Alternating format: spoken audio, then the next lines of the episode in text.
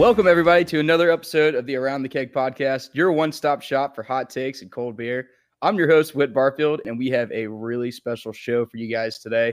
We have our first ever interview with NFL draft writer and analyst Hunter Neel from our very own Georgia Southern University. Coming up, before we get into that, we have to talk about the Super Bowl and we got to see how everybody's doing. Uh, guys, how you guys doing today? Doing awesome, man. Watched a snooze fest of a Super Bowl last night. However, the food was great, and that was pretty much it. So I'm doing great. Uh, this was the final Sunday that there will not be any racing on TV, so I'm very happy about that. Football ended, but NASCAR is about to start up, so things are good for me. How about you, Keys? Yeah, things are going pretty good. Uh, I just kind of hung out at the house and watched the Super Bowl. Honestly, you're right. It was kind of a snoozer. I was really looking forward to having just a real good instant classic game. Uh, unfortunately, I think that the Chiefs couldn't help out Patrick Mahomes enough, so it was him versus the Bucks, and that just led to a pretty boring game, um, with a couple of exceptional highlights from from Pat Mahomes, and then the the Buccaneers and Tom Brady. What about you, Whit? How was your weekend? Yeah, my weekend was pretty good. Um, actually, uh, got drunk Saturday. Of course. Um, it was not good. Never, ever, ever forget to eat dinner before you go out drinking on the night because when you do, bad things happen. So, trust me. With that, with that, with that, that is that is a rookie mistake. You did, you didn't eat before you drank. Okay, I did eat. I did eat. Okay, so we, the bars here close at like ten thirty. So a lot of times we'll go out kind of early, and most of the times we go out and we have dinner at the bar we're going to or like near it, and then we'll like just kind of stay out. But the bar we went to didn't have food. So, and I knew that going in, but we, I probably left my place at five. I just got back from playing golf for the day. I really wasn't super hungry at that point. I grabbed a power bar. So I ate a power bar. So I did eat a little bit of something because I was like, okay, I, I need at least something in my system or, or I'm to die. But at first I was fine. Like I, I was drinking, um, I drink vodka waters pretty much all night. And then um, my friend Pierce introduced me to vodka sodas with a lime in it. And it was one of the better tasting vodka drinks without any calories in it that I've ever had my whole entire life. All right, wait, so- fantastic. So I, I need I need somebody to explain this to me. What you said a vodka water. I've I've never had a vodka water. What, what does that taste like? A vodka water is literally vodka. It's like a normal any kind of liquor drink, except for it's just the liquor in the bottom, vodka, with water on top of it as the chaser.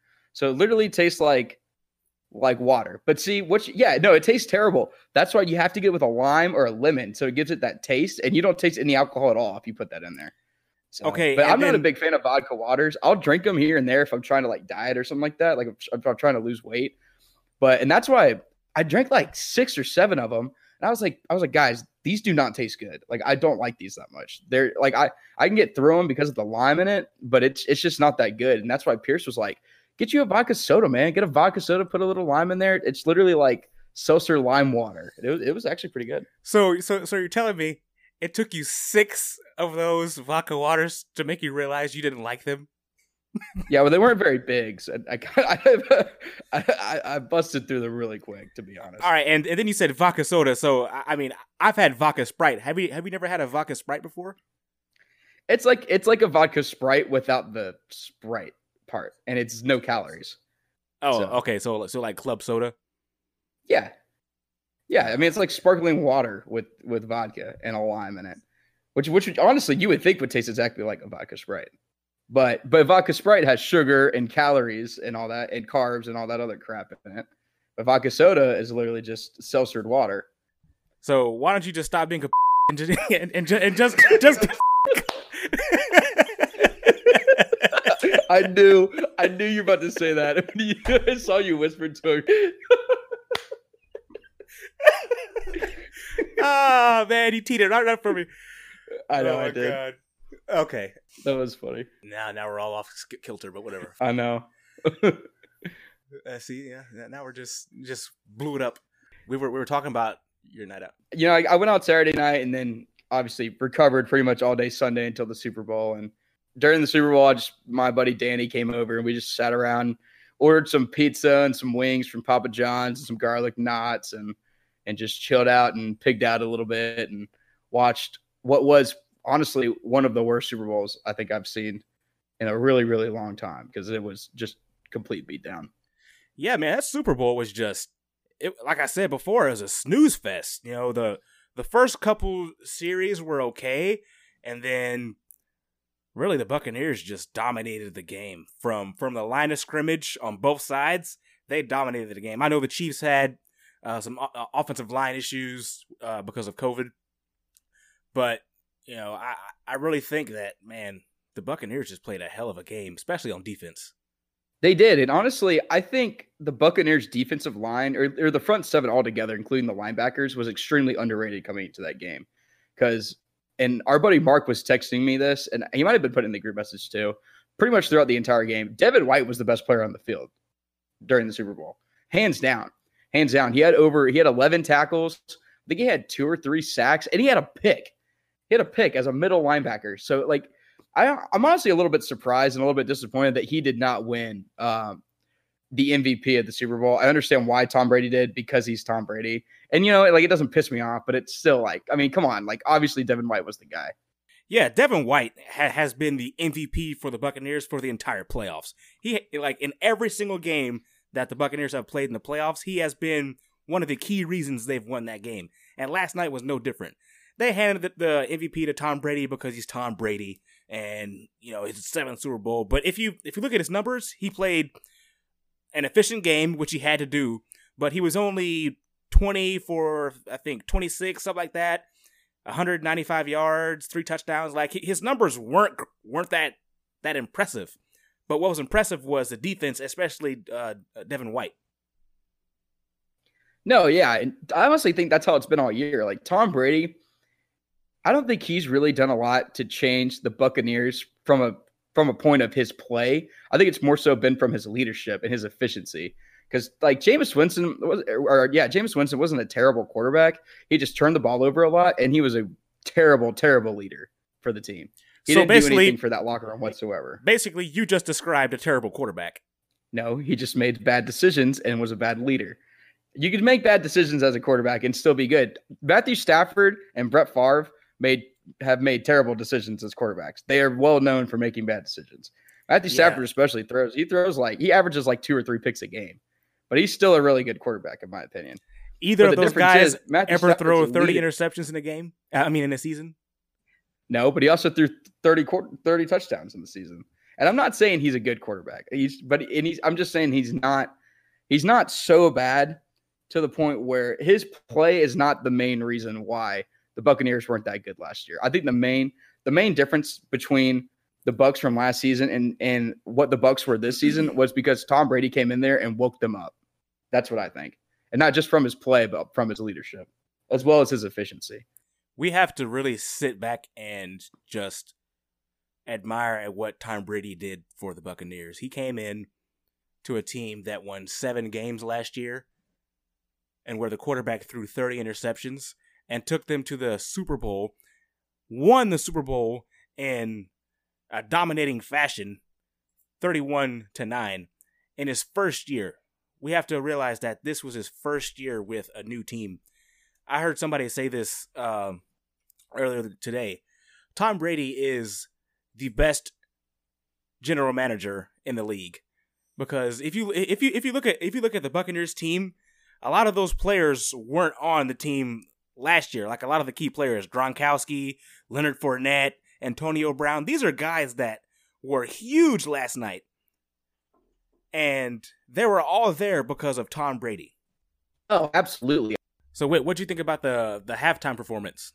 I honestly think it was pretty good. I think people, a lot of people that I talked to today, like at work or like on Twitter or whatever, really weren't big fans of it, and they they they kept saying stuff like, "Why hasn't the halftime show for the Super Bowl been good in the past like ten to fifteen years?" And I kind of disagree. Like I thought, like it wasn't my favorite that I've ever seen. I thought it was kind of a little bit different, but I honestly think that was because number one, COVID kind of changed things up a little bit. Number two, the Weeknd literally paid for the entire performance out of his own pocket and didn't get paid a single cent for doing that. So, or that's what I saw on Twitter, which Lord knows if Twitter's true or not. But I mean, that's that's all I had to go off of. And, and if that's true, honestly, that was an incredible performance. Yeah, I like the Weeknd. I like I like his music. Uh, it's just I've personally felt that the performance was underwhelming. I gave it a five out of ten. I didn't like I like his songs, but I like you said, COVID I think had a lot to do with how the uh, the whole production went on. I think it, if we weren't in a COVID year, it would have been a lot better for me. As far as uh, artists in that genre go, I like The Weeknd. I don't like too many artists in that genre, but I think, especially with uh, like how TikTok's blowing it up and everything, I, I think that was a decent choice. I don't know the name of the song, but you you know the one I'm talking about. That's like one of the most Blinding popular Lights, TikTok. yeah. yeah, yeah, yeah. Blinding Lights. I thought that was I thought that was great to have in there. I, I thought at first the show was underwhelming, but then when they, everybody moved in the field and there was like I was gonna say 300 people there, Yeah, I thought that was pretty cool. I, I I was thinking the same thing Lando was. I was like, oh, this this still kind of kind of stinks. It's in the end zone. They're not really doing much. And then part of it, he kind of went back in the mirrors where you know we got a meme out of that one. And uh, and then when they moved to the field, I thought I thought okay, this is a pretty decent show. There's there's, a lot to this. And they had that great shot. I don't know if you guys caught that great shot. But it's like a a lower angle shot of uh, of the Weeknd with the fireworks going off behind them. And that I think it was Yeah, the saw 8K. that. That's been all like- over Twitter too. It was the 8K camera, I think, and that looked Yeah. awesome. Which shout out to the 8K camera work in the in the Super Bowl. It looks a little too real for me. It looks almost like Madden, but it, it it's cool, definitely cool. Still got to work out some kinks, but th- those cameras are awesome. You know, coming from a tech nerd like me, I, I'm really into it. Yeah, man, I'm with you. I thought the when they were on the field that was really cool too. One thing I really missed from this Super Bowl halftime performance was the big stage on the field with all the people surrounding it. Because I usually think that's pretty cool. And we didn't get any surprise stars to show up. I always think that's one thing in this in the uh, halftime shows that really gets the people going. Um, that makes it like one of the better halftime shows that I've ever seen. Like a lot of times, my favorites are the ones with the, with the featured stars. Yeah, um, on the same note with like musical uh, performances, I think that the national anthem was fantastic, and I also think that God Bless America was also really, really good. A lot of times we get, you know, some stars in there that'll get on get on there, and they they think they're doing a good job, but they really don't. They they actually stink up the show. But the people, the three people that that did it uh, last night, uh, you had her who performed the uh, God bless America. God bless America. Yeah, and I never knew that she could play the guitar like that. I, I I'm I'm fully aware of what she can do as a singer, but her as a musical talent with the guitar was freaking awesome. And then Eric Church, who's one of my favorite country music singers, and the other person, I don't know the other person. I don't either. I don't know the other, other person was. Do it- great, great musical look up her performances. dude i'm with you man though like it was it was one of the better uh god bless america national anthem performances that i've ever seen for sure um the national anthem uh you know honestly one thing i really want to shout out to is the national anthem hit the over and that's a big deal for sports bettors like me who just throw money at all kinds of sorts of crazy crap like that i think the it ended up being the over under was two minutes and six seconds and it ended up being two minutes and 13 seconds. So, and my buddy Danny, his older brother, threw $75 on it hitting the over. So $75 on the national anthem hitting the over. So, so it was, it ended up being a good thing that it hit that for sure. One thing I didn't like for for the, all the pregame though was like all of the extra video stuff that they had, and like I I felt a lot of the stuff was kind of just extra, but you know, COVID year they were trying to make up for stuff, so I guess it is what it is. Did y'all notice all the crazy Nickelodeon stuff they were doing for pregame too? They pretty much like pretty much all the there was a whole pregame segment on CBS. I watched the pregame from like probably 3 3 o'clock on to game time, and a whole 30 minutes, maybe 45 minutes segment was hosted by the people who called the Nickelodeon game when it was the Saints Bears on Nickelodeon. And it was those two, and it was uh whoever the guy was that was like the host for it. I can't remember his name either.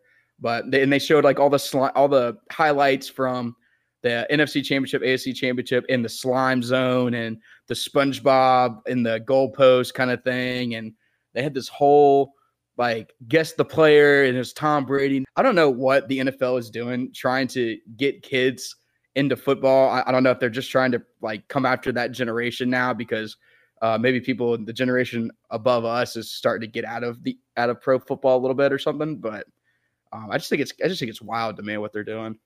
I, saw, I I watched some of the pregame as well. I saw I think they had like some kids in there interviewing Tom Brady, which I thought was pretty cool. Um, they were asking like doing a Q and A with Tom Brady, and I thought that was neat. Um, but yeah, I, I, did notice that at first. I was like, "Am I watching Nickelodeon?" And I had to check. I checked the TV guide, and I was like, "No, I'm on CBS." I'm like, "It's all good." They must have some sort of contract, but I kind of, I kind of like it. It's cool for that audience. It's not for me. Tony Romo is gonna, gonna get my viewership, but definitely really cool for the kids. Yeah, I don't mind all the Nickelodeon stuff, but put it on Nickelodeon because kids aren't gonna sit there and watch the pregame on CBS. That's for that's for the parents and for people like us who like.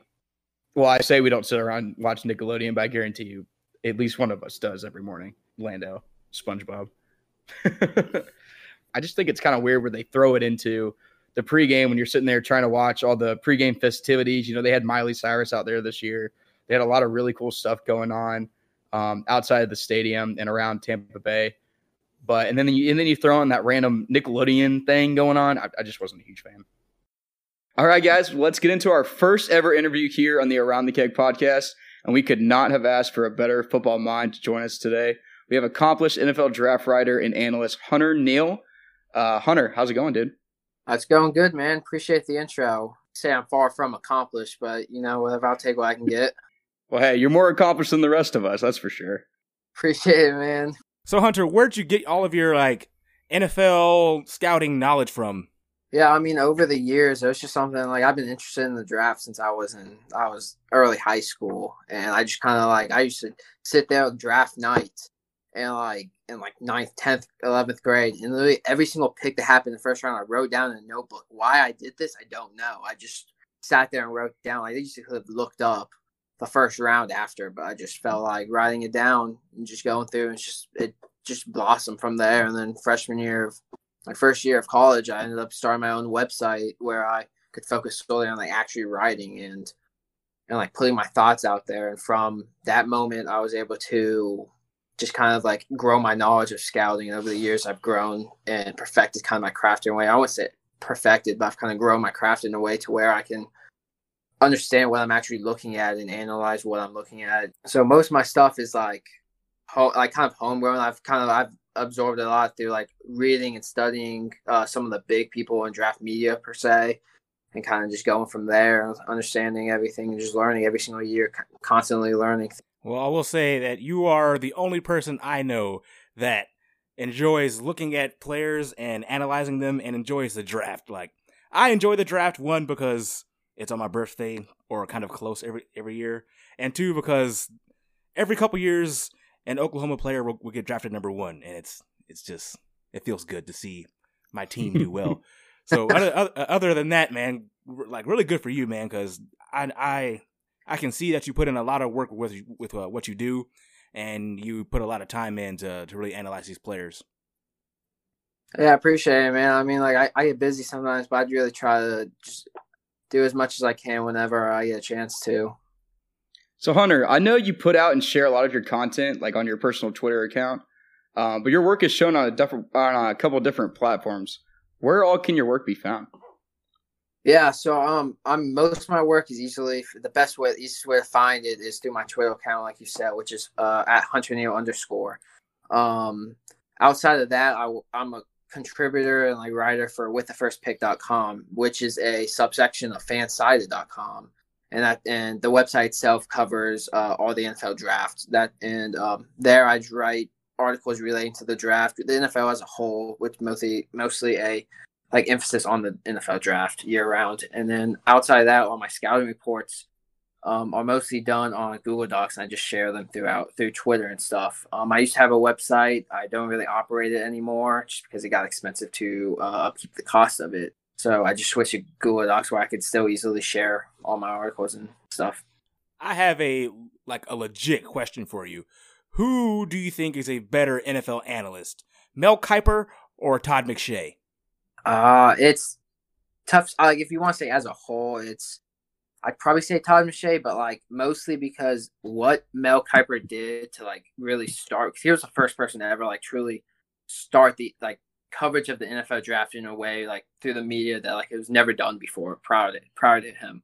Which is why he's like one of like the godfathers of NFL draft like analysts. It's like he's that's one of his like titles per se, like unofficially. But like which is why he's so big. Like now it's just kind of more feels like it's more him hearing stuff instead of doing all the work that you see some other people do. Not say that he doesn't do work, but like I feel like mo- most of his stuff now is just mostly due to like what he hears from the league, which is perfectly fine for like for like anyone who wants to understand the first round or like understand the draft like in a bit from the basis of it.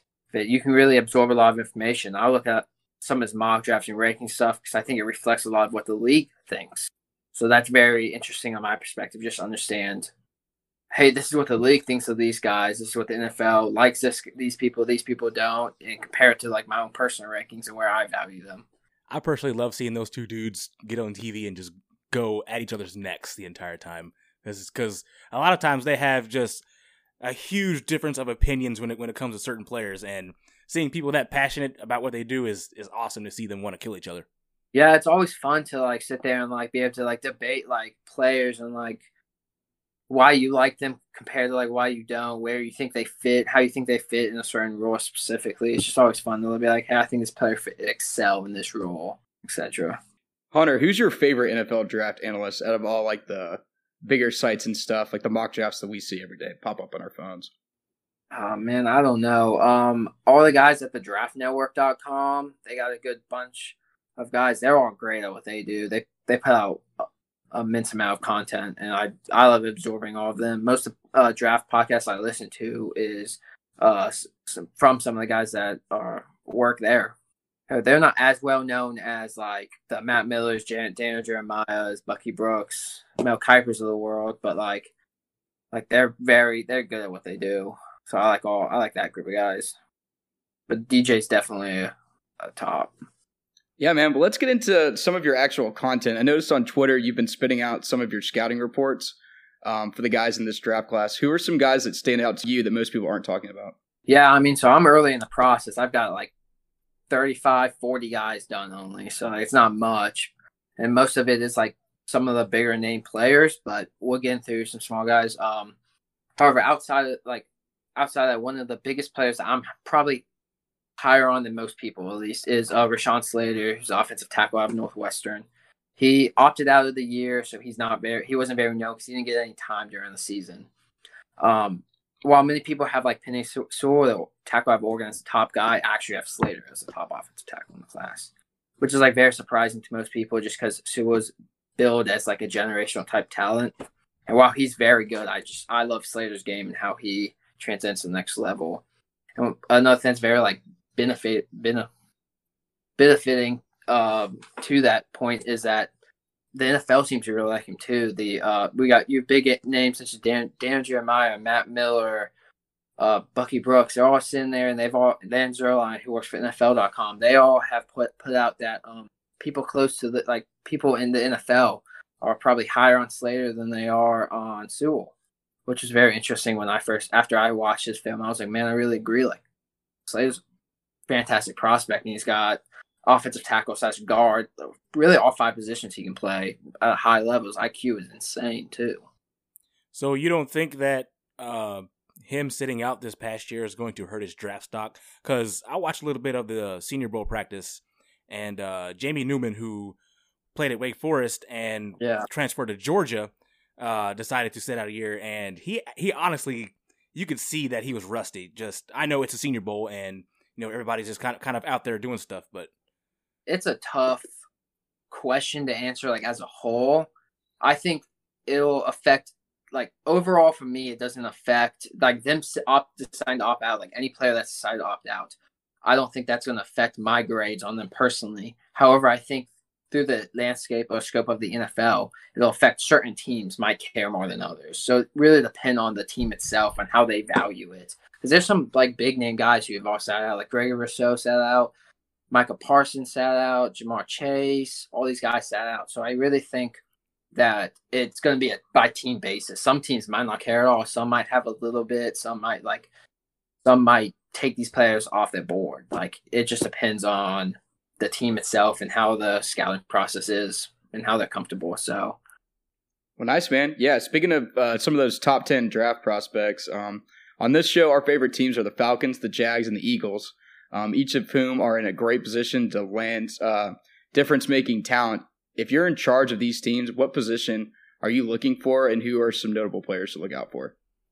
All right, yeah. Um, I mentioned you guys are Falcons fans. I'm a Falcons fan as well, so I'm, I'm obviously very uh, like in depth with the team as a whole and everything. There's a Falcons are in a very interesting spot to say the least. At least quarterback oh, yeah. given to them and a top option for them, at least in mock drafts as you look around, and that makes a lot of sense given the fact that you aren't picking top five very often. So when you're picking top five, you need to fully examine all quarterback options and all options on the board to see if you really want one of those guys. So therefore, if the Falcons do think that one of these, I say four uh, quarterbacks. By four, I mean Trevor Lawrence, Justin Fields, Zach Wilson, and Trey Lance. And if they think one or any of them are true franchise-changing players, I think that they should pull the trigger on one of those players. I doubt Trevor Lawrence isn't going to be available. So you really got the other three guys. I would be personally, I'd probably be okay with any of the three. I haven't finished my evaluation on Justin Fields, so I do not know exactly where I land on him relative to the other three. Just because I finished my evaluation on uh, Trey Lance and Zach Wilson for the most part, like ninety percent of it's done. But all of them are options that I think that they should definitely look at. And player like Trey Lance, who was a North Dakota State's quarterback, he's very intriguing in terms of a player. If you want someone who who um, can really sit and develop while Matt Ryan finishes out however long his tenure ends up being in Atlanta. They said he's going to come back, so you got about at least this year. Who knows after that? But if you want a player who can sit and develop and really do, he has the highest potential of anyone in the class, including higher potential than and then uh, Trevor Lawrence. However, the his ability to reach that is not as high, which is why Trevor is drastically viewed as a higher prospect. Tell you one thing: if I'm an NFL organization, I'm not drafting anybody, especially a quarterback out of North Dakota State, because because right now Carson Wentz is is is awful, and I, and I hope the and I hope and I hope the Eagles trade him. Yeah, see, that's certainly a good case study to look at and really like evaluate as a whole and and, and figure out why that is. Um, there's quite a few differences in between the two players' games. Games. Um, I would say Trey Lance is way more mobile. He's got fantastic arm, one of the best in the class. He's got rocket, and he's so young. He was a um. So obviously they played one game this season as uh, FCS football was canceled. So he had one game this season, but last, but like before that, in 2019 was his first season starting. He was a redshirt freshman.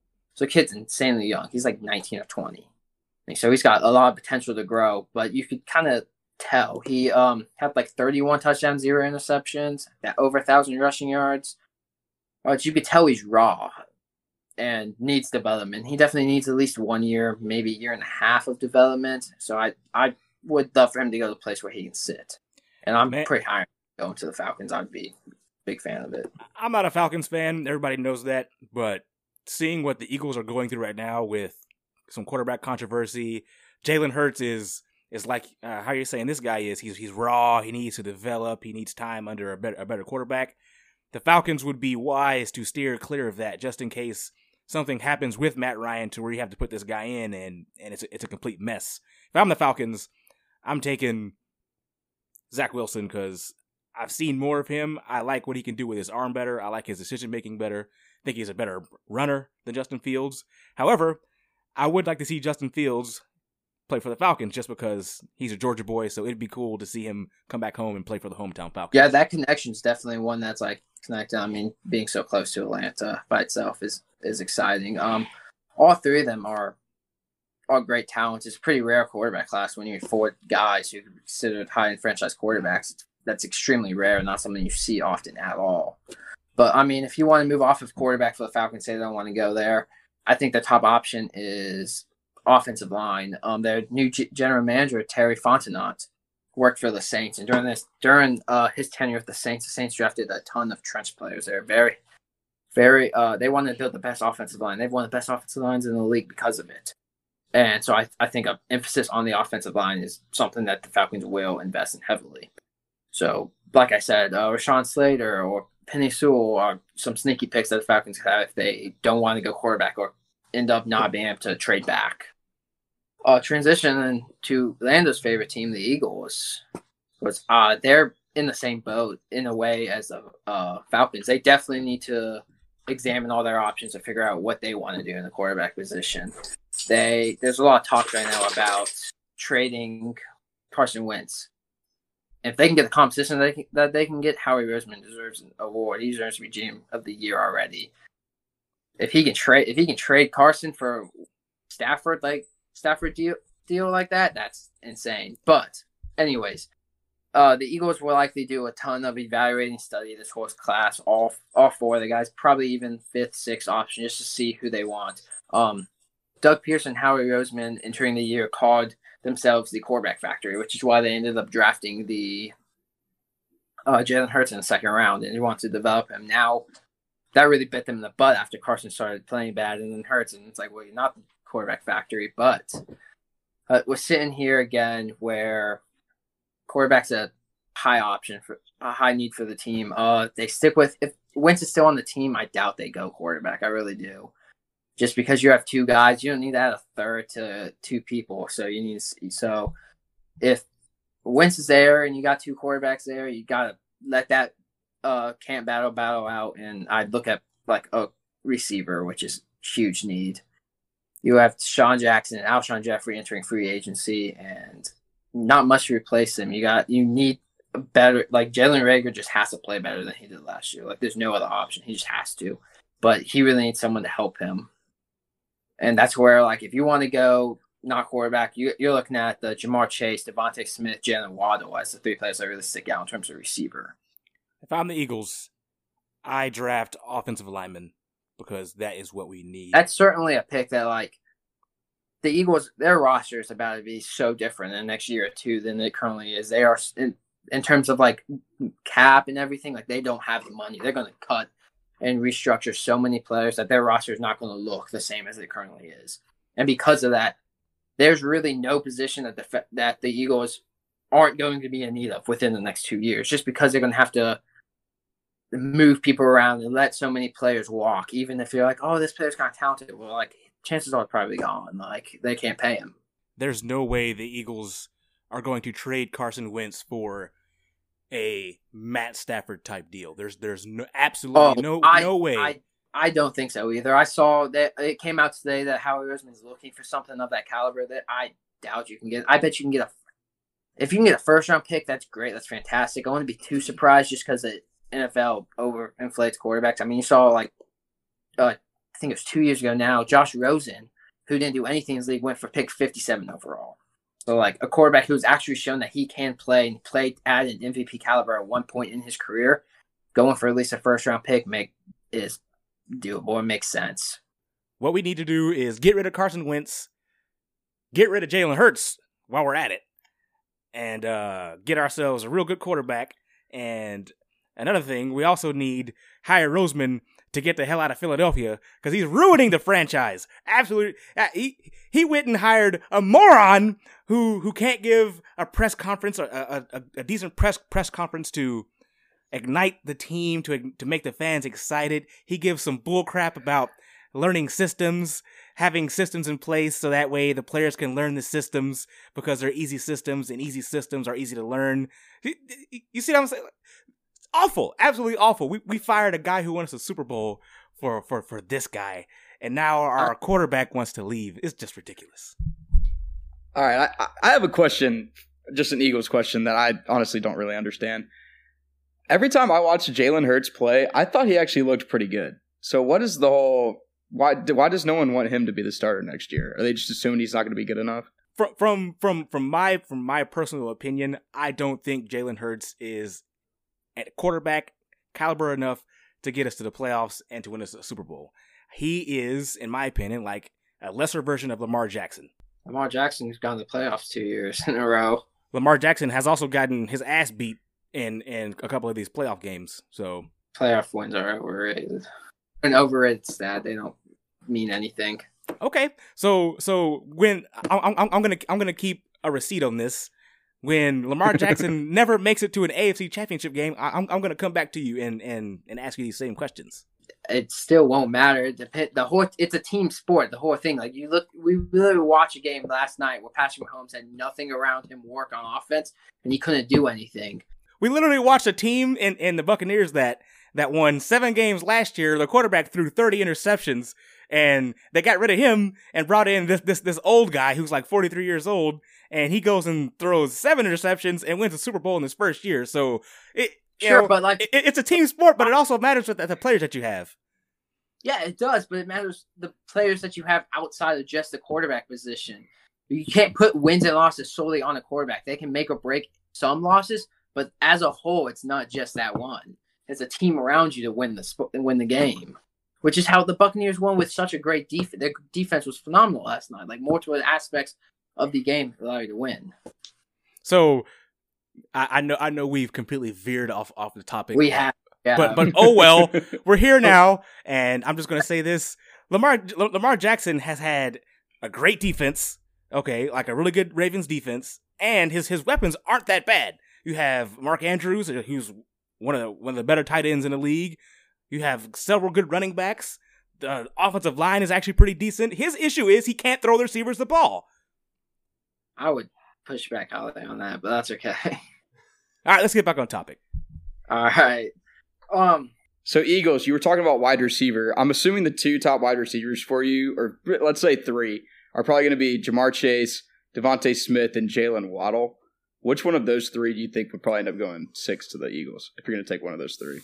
Uh, it's it's tough to say. All thir- uh, every team in the league probably have a different order of these three guys. Personally, my top receivers Jaylen Waddle, then I have DeVonta Smith, and I have Ja'Marr Chase as probably wide receiver three, maybe lower. Who knows? Um, gotcha. But I would be, but like it really like wide receiver. There's a big there's a there's an old saying where you want to build your wide receiver room like a basketball team in a way, and and what that means is you want to build your wide receiver room with all different shapes and sizes, all different molds. You want contested guess contested catch guys. You want uh, nuanced route runners. You want the speedy threat. You want all diff- different types of receivers. So really, so per team, it really matters what mold you are looking for. For the Eagles specifically, you just drafted the guy who has a lot of speed. If you want to double down on that, Jaylen Waddle makes a lot of sense. You want a nuanced route runner, DeVonta Smith makes a lot of sense. He's a I, he's one of he's one player I'd bet on to be an outlier. Lando, your thoughts on receiver? um, if I'm the Eagles, man, uh, I just I, I don't know because we like you said we we drafted that speed receiver, but I think that DeVonta Smith is just such a beast that you have to draft him. We already have kind of like he makes the most sense, honestly. Like in terms of like, while I like I have a set rank of who I like, but like again, it probably varies a lot per team just because because it depends on the mold you are looking for. And I I love Waddle's game. I love DeVonta Smith's game too. He's gonna like like I said, he will be an outlier in terms of if he succeeds, just because there's been five guys in NFL history who have succeeded with more than one thousand yard receiver receiving a season at his given size. But he, man, the way he plays is just fantastic. I see what Tyreek Hill does, and I say, why can't he do the same thing? So I'm drafting DeVonta Smith. So yeah, Hunter, what about the Jags? I mean, obviously, number one overall is probably going to end up being Trevor Lawrence, but um, I believe they have a second first round pick, don't they?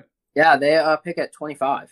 So you think uh, who do you think's going to be around at that point and good target for them to take? Yeah, the Jaguars have a good amount of holes as well. Um, offensive tackle is a big question for them. Um, they drafted C.J. Henderson last year at corner, but they really need someone on the other side. They have no one else in that secondary. It's really just the rookie C.J. Henderson last year and no one else in the secondary, and they struggled greatly there because of that.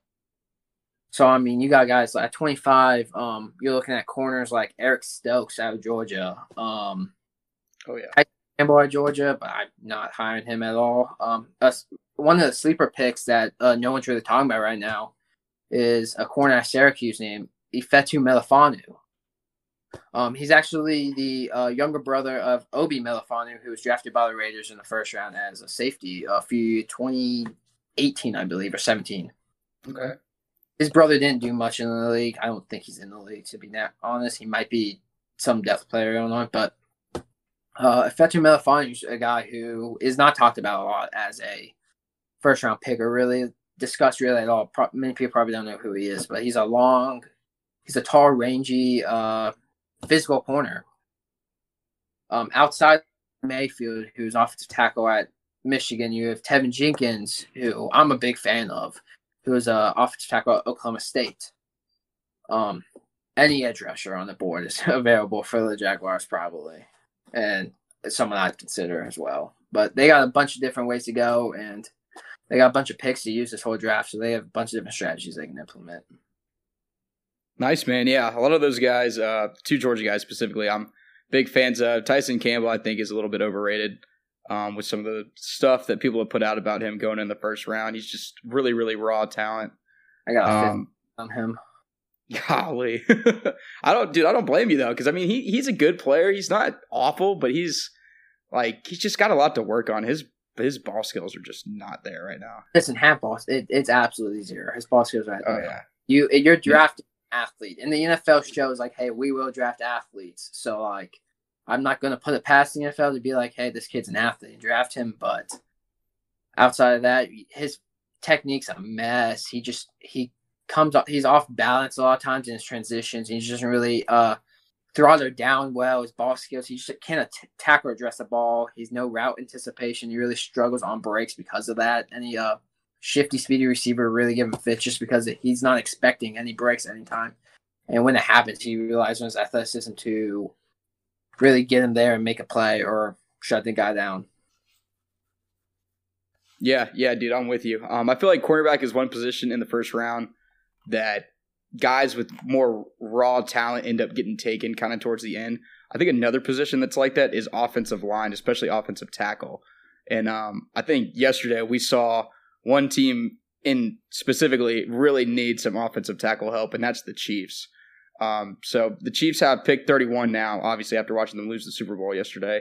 Who are some targets for the Chiefs? Um, there's offensive tackle guys that might be going at the end of the first round. Yeah, so it's actually pretty tricky. So the Chiefs entered last night's game with uh, several backup offensive linemen in the game. They had both they had two backups at they had backups at both tackle positions, and they're on their third string guard. Um, they lost Kelechi Osemele at guard and All Pro right tackle Mitchell Schwartz for most of the season.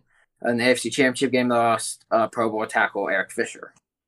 And then they also had their starting left guard uh, opt out of the year before it started because he's a doctor and he wanted to help uh, with COVID at, in hospitals. They also had uh, rookie offensive lineman Lucas Niang at TCU opt out. So they were very, very like stretched thin on the offensive line as a whole. So luckily for them, they'll have a bunch of these players come back next year. So the line will not look anything like what we saw in the Super Bowl.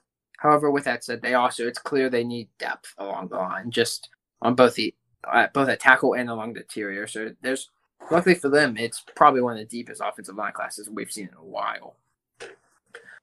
So you got uh most interior offensive linemen be available around this pick. Um, one of the biggest guys, Elijah Vera-Tucker out of USC. He's got uh, both inside and outside flexibility. He's probably one to go probably earlier than that pick, but if he's available, that's a card they should jump on outside of them on the interior. You got Landon Dickerson out of um, Alabama, Wyatt Davis out of Ohio State, Creed Humphrey out of Oklahoma. Um, at tackle, you have Samuel Cosmi out of Texas, Teven Jenkins out of Oklahoma State, Liam Eichenberg out of Notre Dame, uh, Alex Leatherwood out of Alabama. The class is insanely deep. Um, outside of offensive line, though, a sneaky uh, need for the Chiefs is actually wide receiver. They have uh, Sammy Watkins enters free agency this year. So, and outside of Tyreek Hill, they don't really have much. Obviously, Travis Kelce is basically a receiver, but at, at, in terms of true receiver position, um, it's a spot that gets mocked to them every once in a while, but it's not a ton just because it really depends on what they do with Watkins. If they end up keeping Sammy Watkins, and they probably won't address this need at least early rounds. But wide receiver, you have guys like Rashod Bateman, Kadarius Toney, Terrace Marshall, who all fit the mold of players they would love to love to have. God, Kadarius Toney being thrown in in that Chiefs offense, it would that would be it would that would be nasty. I hope those two, Tyreek Hill, Kadarius Toney, and Mecole Hardman with Travis Kelce. That's a lot of that's a lot of speed. All the speed you can have in the world. That is unbelievable. With the quarterback who could probably throw the longest the longest touchdown pass. Yeah, I mean, he's not like Terrace OSU. He's not like the like the fastest guy, but he's one of the best deep ball receivers you have. Oh yeah, big time. All right, so Hunter, um, there are several other teams that also need quarterbacks. Uh, the Patriots, in my opinion, need a quarterback, and the Colts need a quarterback if they don't trade for Carson Wentz. Do you see Mac Jones going to either either of those teams? Mac Jones is a very tricky person to pinpoint, and so there's a but like if you want to look at teams who need quarterbacks, there's pro- more than we've probably ever seen in recent years. Just between got teams who need quarterback right now, teams who need it within a year, teams who need it for the future. Whether that is uh, some of the like old guard per se, such as like Tom Brady and Ben Big Ben, at, as they start to retire, will have more openings across the league. So there's a bunch of teams who could be sneaky picks for quarterbacks, or just who want to like move on from the current guy. You've guys like the Bears are in look for are in need of it. The 49ers want to move on from Jimmy Garoppolo. The Patriots need someone. And obviously there's a bunch of other quarterback dominoes to fall, such as like where Jimmy Garoppolo goes, where Sean Watson ends up going, and etc. Ultimately, I think Mac Jones is a first round quarterback. I think he's drafted in the first round. I do not I finished my evaluation on Mac Jones and I do not value him near that. I think he finished with like a fourth round grade for me, and that's basically equivalent to I think he's a backup quarterback in the league, and that's perfectly fine. He, I think he'll have a great role. I think he can come in and be a starter for you with everything around around him pretty well. He can he can run an offense basically, and he can be they be he can be a guy who can keep you afloat and kind of drop push you downfield, or or you can get some wins out of him, kind of like Gardner Minshew when we saw last year. We saw him really be able to maximize. There's some fun within. He was able to get the team to score some points and make the offense fun. Jones can do that. He can handle that. But I think when it comes down to it, he's not really a franchise guy that you want. I don't think that's going to stop the NFL from drafting him in the first round, though. I think he's middle of the round, maybe late first round, someplace where I really think the sweet spot for him is, especially when you look at like the 12 to 16 range, you have teams just like the Vikings are in that area, the, the Patriots are in the area, the 49ers are in the area, the Bears are in the area. They one of them might get desperate enough to take him.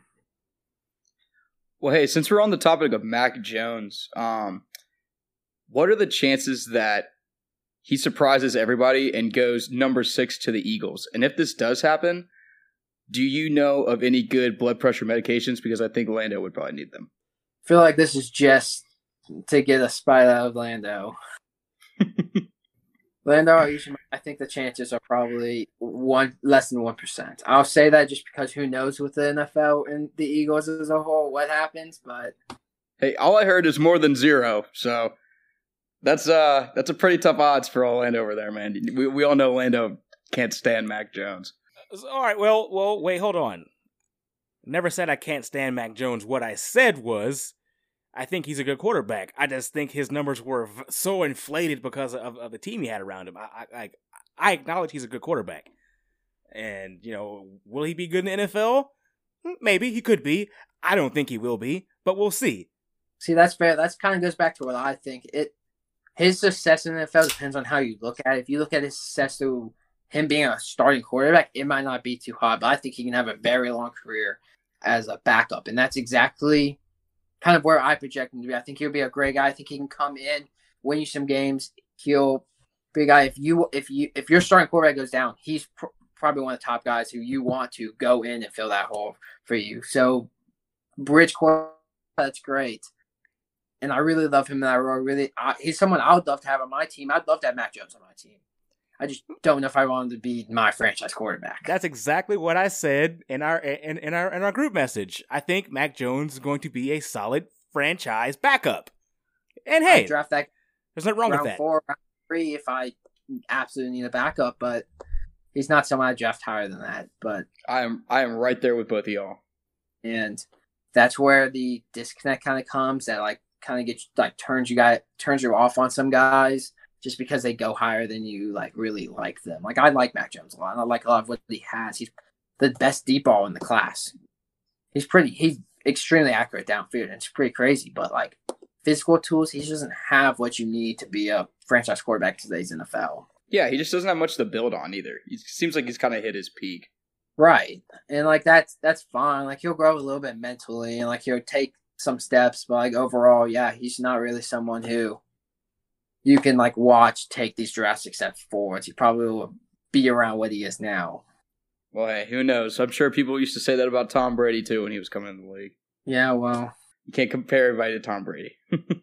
yeah. Hunter's got to get back to the Bachelor, so we got to let him go here soon. Oh, it's all good. I'll catch up on it tomorrow. Oh, I'm gonna I'm gonna catch up on it tomorrow too, cause cause man, them chicken women are hot. God, they're hot. Have you been watching it, Lando? yeah, I've been watching it, man.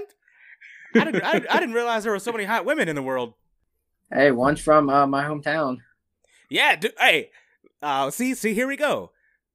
All of a sudden, Hunter gets on on, on here, and you know, the conversation sparked. Anyway, that, that chick, what's her? I, I forget what her name is. Ra- She- Rachel. Oh, she's oh, she, she's oh, she's gorgeous, absolutely gorgeous. Oh man. Oh, yeah, I- apparently she. do what? I said. I said apparently she wins. What? Ah, Oh, oh, spoiler I- alert on the podcast, man. I I don't Oh. think Landon hearing that, watching enough to really, because I actually, I actually enjoy the show thoroughly. they didn't put me on that show. See what happens. I don't think we would need to see what happens. Oh, I'm, uh, you would be very entertained. I'm sure it would be very entertaining. All right, man. We'll, we'll we'll go ahead and let you go, Hunter. We appreciate you coming on here, man. Yeah, man. Thanks for having me, guys. It was really fun. See you All right, later, man, you Hunter. stay safe down there in Statesboro. You guys too. Well, guys, that was a great interview with Hunter. Uh, glad he got to come on and talk a little NFL draft with us. Um, I think that's definitely something we should do again. Let's go ahead and get into our pour one out, cut them off segment. You know, we got to do this every week. Lando, who you pouring one out for? So this week I'm pouring one out for the streaker from the game last night. That was the best part of the game. It was the most entertaining part, and it was the best run of the game. I am disappointed though that he slid two yards before the end zone. If you're gonna streak the field at the Super Bowl, at least dive headfirst into the end zone and score a touchdown. But you know, good for him. That was very entertaining. I think it's what we all needed. But considering we had to sit there and endure a very boring game. Uh, this week I'm cutting off uh, the NFL officials for giving Antoine Whitfield Winfield a taunting penalty last night for throwing the peace sign at Tyreek Hill. That defense shut down Tyreek Hill all game. Now, as we all know, Tyreek Hill, when he scores touchdowns, throws a peace sign in, in the uh, defenders' faces. So if defenders are, are going to get penalties for putting a peace sign in his face, then he also needs to get a penalty for throwing it back in their face. I just think it was a a BS call, honestly, because if if you're if you're shutting somebody down, then you you have all the right to taunt in their face. Kick people while they're down. It's okay. Wit, who are you pulling out for? So I'm actually going to pour one out for the losing quarterback from last night's game, and that's Patrick Mahomes. Um, I'm pouring one out for him mostly because I just feel bad for him. He didn't have any help. His receivers couldn't catch the ball. Uh, besides Travis Kelce, nobody could get open. And even if they could get open, he Pat Mahomes didn't have enough time to throw the ball because the offensive line could just not hold up against Shaq Barrett, Devin White, uh, JPP. Those guys, they were just absolutely obliterating that offensive line. It was not good at all. Um, and, and he was still making some awesome throws. He had that crazy sidearm throw, looked like something out of an old Madden game back when like the lag used to mess up stuff. There's glitches all over the place. Um, so I'm, I'm gonna pour out pour one out for him, and I'm gonna be cutting off the Preds hockey schedule. And I know most people on here probably don't watch much hockey, and I really don't either. I'm just now getting into it now that I live in Nashville. But um, their last couple games, they played the Stars twice, who were the runner-ups in the Stanley Cup last year, and then they played the Blackhawks twice, who they beat twice. Ended up being good games for the Preds. Um, and the Blackhawks are traditionally a pretty good team. They're not that great this year. And then the next two games, they played the Lightning, who won the Stanley Cup last year. And then the two games after that, they played the Panthers, who have not lost a single game in regulation this entire season. So, and I don't know much about hockey. Like I said, I'm just getting into it, but that's just that just seems insane to me that that ended up being what the Preds have ended up with. And I'm sitting here right now watching them play the Lightning again, who won the Stanley Cup last year. So, uh, definitely cutting off uh, the NHL for giving the Preds this tough of a schedule when they knew I'd be living here and hoping for a playoff run at some point. So, um, so NHL, you know what? Pred schedule, you're getting cut off. Keys, what about you? Who you pouring out for? All right, so we're moving over to baseball for my pour 'em out. Uh, the Atlanta Braves re-signed Marcell Ozuna for a four-year, sixty-four million dollar deal.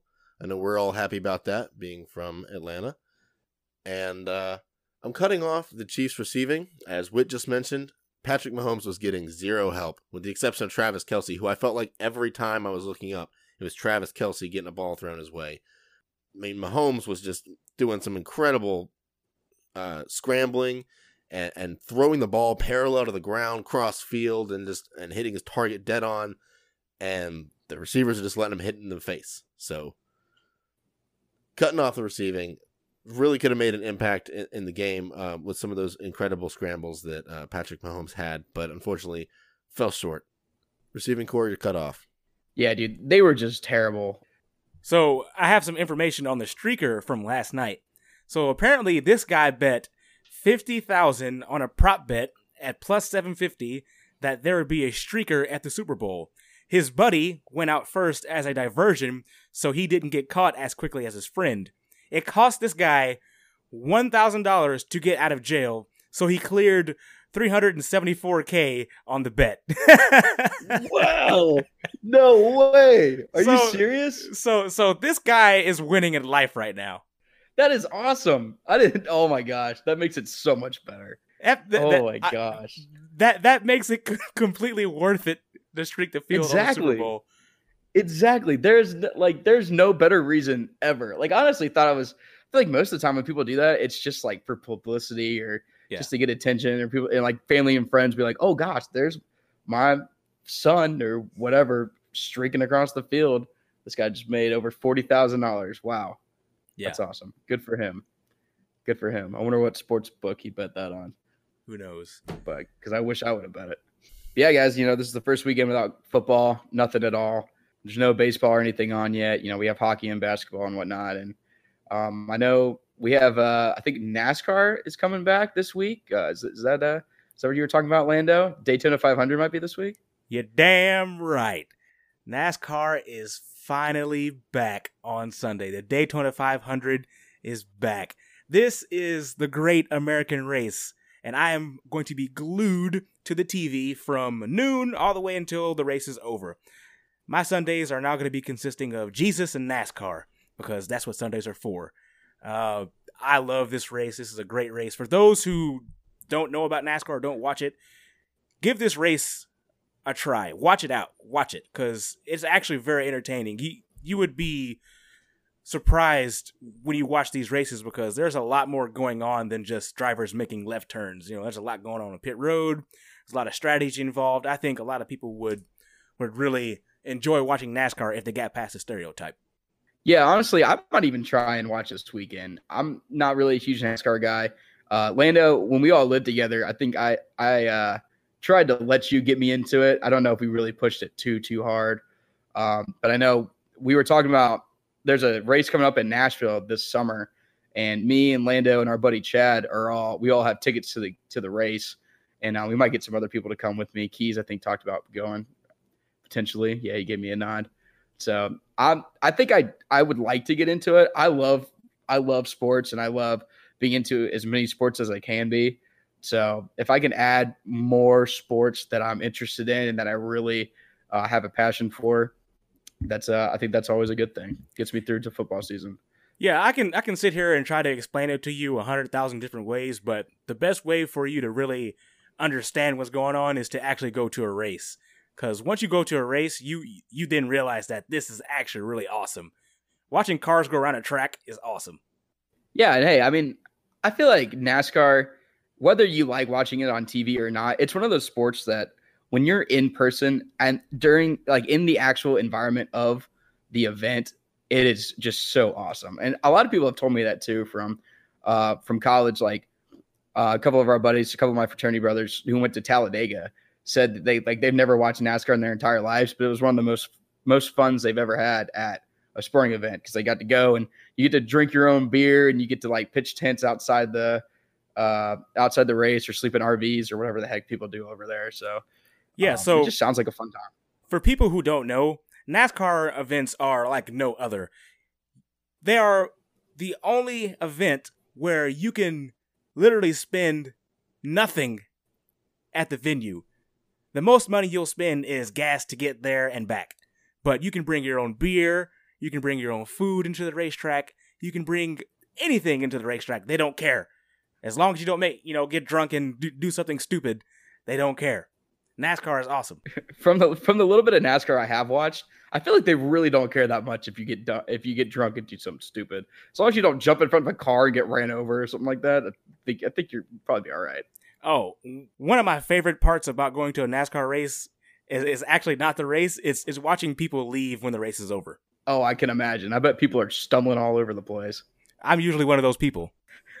all right, Lando. So who are you picking for that race? Daytona 500. Who you got? Well, obviously, I'm not going to pick anybody else other than Kevin Harvick. Kevin Harvick is my favorite driver for those who don't know. He has won the Daytona 500 one other time. That was in 2007 in a, a race that that you could split hairs of how close uh, uh, him and Mark Martin were at the finish line. That's how close the race was. Um, I think it's going to be a great race. Uh, I'm just hoping that we don't get a whole bunch of red flags towards the end of the race where it stretches it out and makes it super boring. Uh, just hope that everybody's able to finish and nobody gets hurt like uh, Ryan Newman did last year. So I'm picking Kevin Harvick. Nice, man. Well, hey, I'm going to do Matt's pick for him because he uh, ended up not being able to be on the show tonight. He had some daddy duty stuff he had to attend to, and uh, he's also a baseball coach. He had a later practice. So he's actually picking Kyle Busch, who apparently had a disappointing season, and uh, he's going to win his first uh, Daytona 500 this weekend, is what Matt's thinking. Um, I've, I've actually heard of both of those racers. I haven't heard of many of them, but those two are two that uh, that I've definitely heard of. I feel like Kyle Busch is not a very well liked guy. Yeah, Kyle Busch is not well liked, but he is respected by everybody because that guy is a damn good race car driver. Well, hey, hopefully it ends up being a good race, and uh, like Lando was saying, hopefully nobody gets hurt. All right, guys. Well, that's our show. Thank you all for coming and listening. As always, we appreciate it. Please give us a follow on Instagram at Around the Keg and on Twitter at Around the Keg Pod. Send us any questions or topics you want us to discuss on the show. Uh, let us know if you hate us. Let us know if you like us. Uh, we like your reviews as always. And uh, hope you guys have a great week. See y'all.